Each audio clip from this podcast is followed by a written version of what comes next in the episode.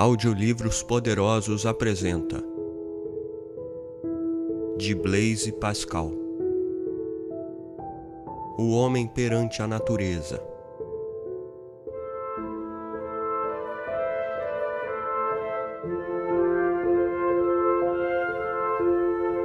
A sua leitura vai começar agora.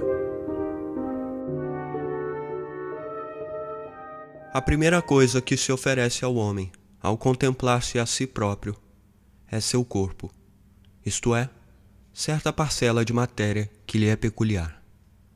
Mas para compreender o que ela representa, afixá-la dentro de seus justos limites, precisa compará-la a tudo o que se encontra acima ou abaixo dela. Não se atenha, pois, a olhar para os objetos que o cercam simplesmente mas contemple a natureza inteira na sua alta e plena majestosidade. Considere esta brilhante luz colocada acima dele, como uma lâmpada eterna para iluminar o universo, e que a Terra lhe apareça como um ponto na órbita ampla deste astro, e maravilhe-se de ver que essa amplitude não passa de um ponto insignificante na rota dos outros astros que se espalham pelo firmamento. E se nossa vista aí se detém, que nossa imaginação não pare, mais rapidamente se cansará ela de conceber que a natureza de revelar. Todo esse mundo visível é apenas um traço perceptível na amplidão da natureza, que nem sequer nos é dado a conhecer de um modo vago. Por mais que ampliemos as nossas concepções e as projetemos além de espaços imagináveis, concebemos tão somente átomos em comparação com a realidade das coisas. Essa é uma esfera cujo centro se encontra em toda parte e cuja circunferência não se acha em alguma. E o fato de nossa imaginação perder-se nesse pensamento constitui, em suma, a maior manifestação da onipotência de Deus. Que o homem, voltado para si próprio, considere o que ele é diante do que existe que se encare como um ser extraviado nesse pequeno setor da natureza e que da pequena cela onde se acha preso do universo aprenda a avaliar em seu valor exato a terra, os reinos, as cidades e ele próprio. O que é um homem diante do infinito? Quero, porém, apresentar-lhe outro prodígio igualmente assombroso, colhido nas coisas mais delicadas que conhece. Eis uma lêndia que na pequenez de seu corpo contém partes incomparavelmente menores, pernas com articulações, veias nessas pernas, sangue nessas veias, humores neste sangue, gotas nesses humores, vapores nessas gotas. Dividindo-se estas últimas coisas, esgotar-se-ão suas capacidades de concepção do homem, e estaremos, portanto, ante o último objeto a que pode chegar nosso discurso. Talvez imagine, então, seja essa a menor coisa da natureza. Quero mostrar-lhe, porém, dentro dela um novo abismo. Quero pintar-lhe não somente o universo visível, mas também a imensidade concebível da natureza dentro desta parcela de átomo. Aí existe uma infinidade de universos, cada qual com o seu firmamento, seus planetas, sua Terra, em iguais proporções às do mundo visível. E nessa Terra há animais, e neles essas lêndias, onde voltará a encontrar o que nas primeiras observou. Deparará assim por toda parte, sem cessar, infindavelmente, com a mesma coisa, e perder-se-á nessas maravilhas tão assombrosas na sua pequenez, quanto as outras na sua magnitude Pois como não se admirar de que nosso corpo, antes imperceptível no universo, imperceptível no todo, se torne um colosso, um mundo, ou melhor, um todo em relação ao nada a que se pode chegar. Quem assim raciocinar há de apavorar-se de si próprio, e considerando-se suspenso entre esses dois abismos do infinito e do nada, tremerá à vista de tantas maravilhas e creio que, transformando sua curiosidade em admiração, preferirá contemplá-las em silêncio a investigá-las com presunção. Afinal, que é o homem dentro da natureza? Nada em relação ao infinito, tudo em relação ao nada. Um ponto intermediário entre o tudo e o nada, infinitamente incapaz de compreender os extremos, tanto o fim das coisas quanto o seu princípio, permanecem ocultos num segredo impenetrável, e é-lhe igualmente impossível ver o nada de onde saiu e o infinito que o envolve. Que poderá fazer, portanto, se não perceber alguma aparência das coisas num eterno desespero e não poder conhecer nem seu princípio nem seu fim? Todas as coisas saíram do nada e são levadas para um infinito. Que haverá além desses assombrosos limites? O autor das maravilhas o sabe, ninguém mais. Por não haver meditado sobre estes infinitos, puseram-se os homens temerariamente a investigar a natureza, como se tivessem alguma proporção com ela. E é estranho que tenham querido compreender os princípios das coisas e assim chegar ao conhecimento do todo através de uma presunção tão infinita quanto o seu objeto. Pois não há dúvida de que é impossível conceber tal desígnio sem presunção ou sem a capacidade infinita da natureza. Quando se estuda, compreende-se que, tendo a natureza gravado sua imagem e a de seu autor em todas as coisas, todas participam de seu duplo infinito. Todas as ciências são infinitas na amplitude de suas investigações. Pois quem duvidará, por exemplo, de que a geometria tenha uma infinidade de teoremas a serem expostos? são infinitas também na multidão e na delicadeza de seus princípios.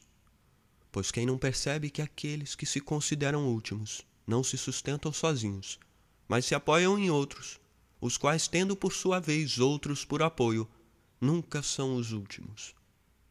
Nós, porém, consideramos últimos aqueles princípios que a razão nos aponta como últimos. Tal qual fazemos com as coisas materiais, em que para nós um ponto invisível é aquele que, por se achar mais longe de nossos sentidos, não pode ser percebido, embora continue divisível indefinidamente por sua própria natureza. Desses dois infinitos da ciência, o infinitamente grande é o mais sensível. Por isso nós o conhecemos imediatamente por inteiro. Vou falar de tudo, dizia Demócrito porém um infinitamente pequeno é muito pouco visível. A ele pretenderam chegar os filósofos, entretanto, e nisso é que tropeçaram todos. Isso é que deu motivo a títulos tão frequentes quanto estes: do princípio das coisas, do princípio da filosofia. Tão pretensiosos e de efeito bem maior, embora não o pareça, do que esse outro que entra pelos olhos. De homini sibili. Acreditamos muito naturalmente sermos mais capazes de alcançar o centro das coisas do que de abraçar-lhes a circunferência. A extensão visível do mundo ultrapassa-nos manifestamente. Porém, como ultrapassamos as coisas pequenas, acreditamos-nos mais capazes de possuí-las. Entretanto, não nos falta menos capacidade para chegar ao nada do que para chegar ao todo. Para um como para outro, falta-nos uma capacidade infinita. E creio que quem tivesse compreendido os princípios últimos das coisas chegaria também a conhecer o infinito. Uma coisa depende da outra, e uma conduz à outra. Esses extremos se tocam e se unem, a força de se afastarem, encontrando-se em Deus e somente em Deus. Conheçamos, pois, nossas forças. Somos algo e não tudo.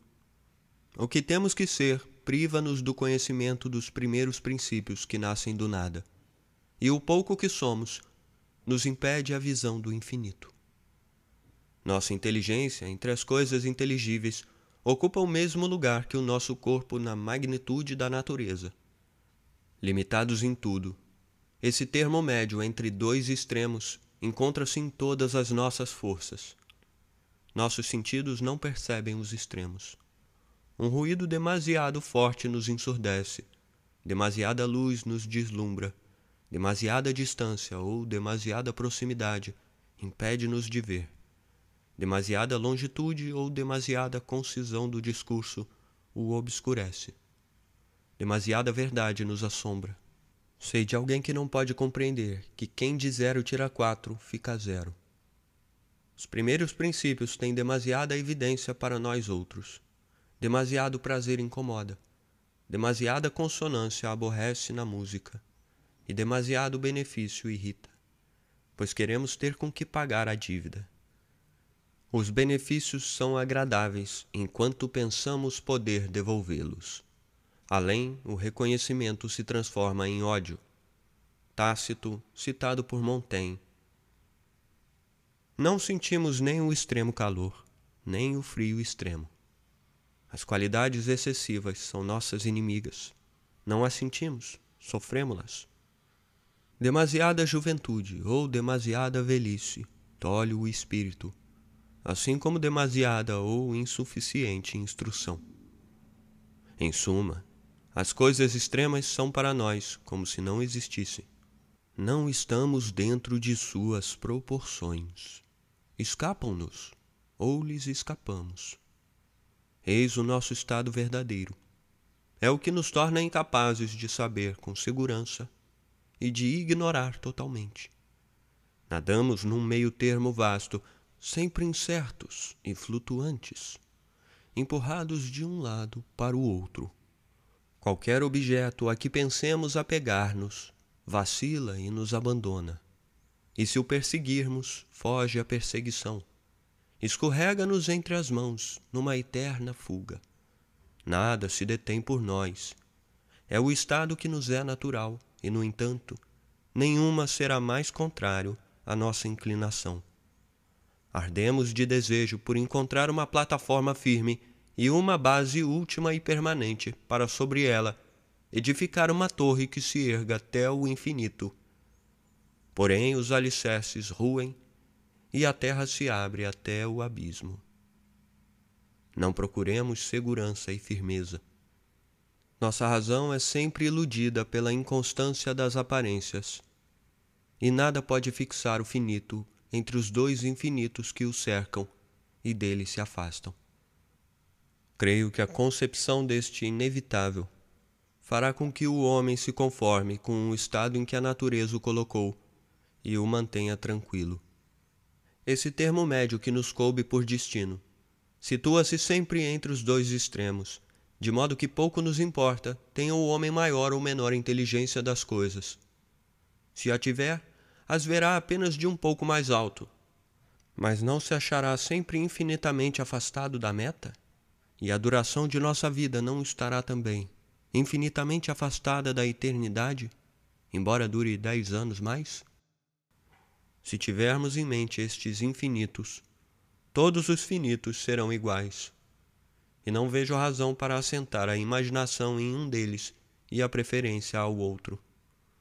A simples comparação entre nós e o infinito nos acabrunha. Se o homem procurasse conhecer a si mesmo antes de mais nada, perceberia logo a que ponto é incapaz de alcançar outra coisa. Como poderia uma parte conhecer o todo? Mas a parte pode ter, pelo menos, a ambição de conhecer as partes as quais cabem dentro de suas próprias proporções.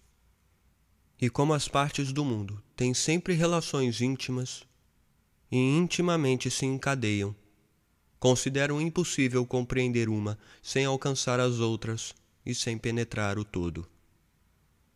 O homem, por exemplo, tem relações para durar, de movimento para viver, de elementos que o constituam de alimentos e calor que o nutram, de ar para respirar. Vê a luz, percebe os corpos, em suma, tudo se alia a ele próprio. Para conhecer o homem, portanto, Mister se faz saber de onde vem que precisa de ar para subsistir. E para conhecer o ar, é necessário compreender de onde provém essa sua relação com a vida do homem e etc. A chama não subsiste sem o ar o conhecimento de uma coisa se liga, pois, ao conhecimento de outra. E como todas as coisas são causadoras e causadas, auxiliadoras e auxiliadas, mediatas e imediatas, e todas se acham presas por um vínculo natural e insensível que une as mais afastadas e diferentes. Parece-me impossível conhecer as partes sem conhecer o todo, bem como conhecer o todo sem entender particularmente as partes. A eternidade das coisas em si mesmas ou em Deus deve assombrar a nossa ínfima duração. A imobilidade fixa e constante da natureza, em comparação com a transformação contínua que se verifica em nós, deve causar o mesmo efeito. E o que completa a nossa incapacidade de conhecer as coisas é o fato de serem simples em si, enquanto nós somos complexos de natureza antagônicas e de gêneros diversos, alma e corpo.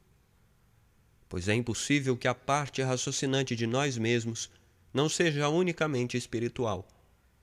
E se pretenderem que somos tão somente corporais, mais afastarão ainda de nós o conhecimento das coisas, porquanto nada mais será inconcebível do que a matéria conhecer-se a si própria não podemos conceber de que maneira se conheceria. Assim, se somos simplesmente materiais, nada podemos conhecer. E se somos compostos de espírito e matérias, não podemos conhecer perfeitamente as coisas simples, espirituais ou corporais. Donde a confusão generalizada entre os filósofos que misturam as ideias das coisas, falando espiritualmente das coisas corporais e corporalmente das coisas espirituais.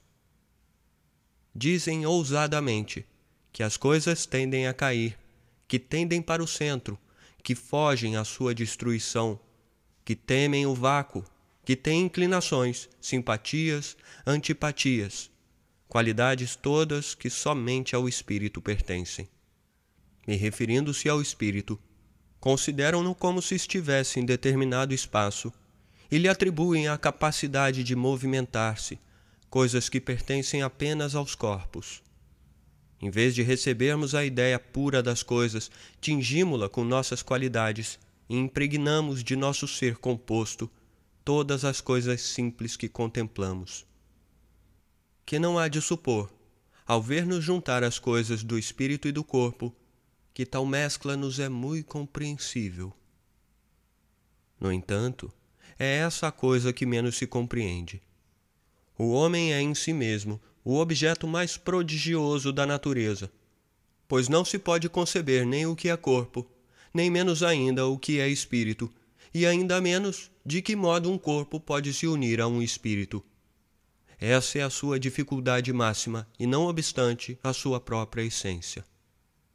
A maneira por que se acha o espírito unido ao corpo não pode ser compreendida pelo homem, e não obstante, é o homem. Santo Agostinho, citado por Montaigne. Mas para concluir a prova de nossa fraqueza, terminarei com estas duas considerações. Quando penso na pequena duração da minha vida, absorvida na eternidade anterior, no pequeno espaço que ocupa, fundido na imensidade dos espaços que ignora e que me ignoram, aterro-me e me assombro de ver-me aqui e não alhures. Pois não há razão alguma para que esteja aqui e não alhures, agora e não em outro qualquer momento. Quem me colocou nessas condições? Por ordem e obra e necessidade de quem me foram designados esse lugar e este momento. A lembrança de hóspede de um dia que passa. Sabedoria, quinto 15 Ante a cegueira e a miséria do homem, diante do universo mudo, do homem sem luz, abandonado a si mesmo e como que perdido nesse rincão do universo, sem consciência de quem o colocou aí, nem do que veio fazer, nem do que lhe acontecerá depois da morte. Ante o homem incapaz de qualquer conhecimento, invade-me o terror e sinto-me como alguém que levasse, durante o sono, para uma ilha deserta e espantosa, e aí despertasse ignorante de seu paradeiro e impossibilitado de evadir-se. E maravilho-me de que não se desespere alguém ante tão miserável estado. Vejo outras pessoas ao meu lado, aparentemente iguais, pergunto-lhes, se se acham mais instruídas que eu. E me respondem pela negativa. No entanto, esses miseráveis extraviados se apegam aos prazeres que encontram em torno de si. Quanto a mim, não consigo afeiçoar-me a tais objetos, e considerando que no que vejo há mais aparência do que outra coisa, procuro descobrir se Deus não deixou algum sinal próprio. O silêncio eterno desses espaços infinitos me apavora. Quantos reinos nos ignoram? Por que são limitados meu conhecimento, minha estatura, a duração de minha vida a cem anos e não a mil? Que motivos levaram a natureza a fazer-me assim? A escolher esse número em lugar de outro qualquer, desde que na infinidade dos números não há razões para tal preferência, nem nada que seja preferível a nada.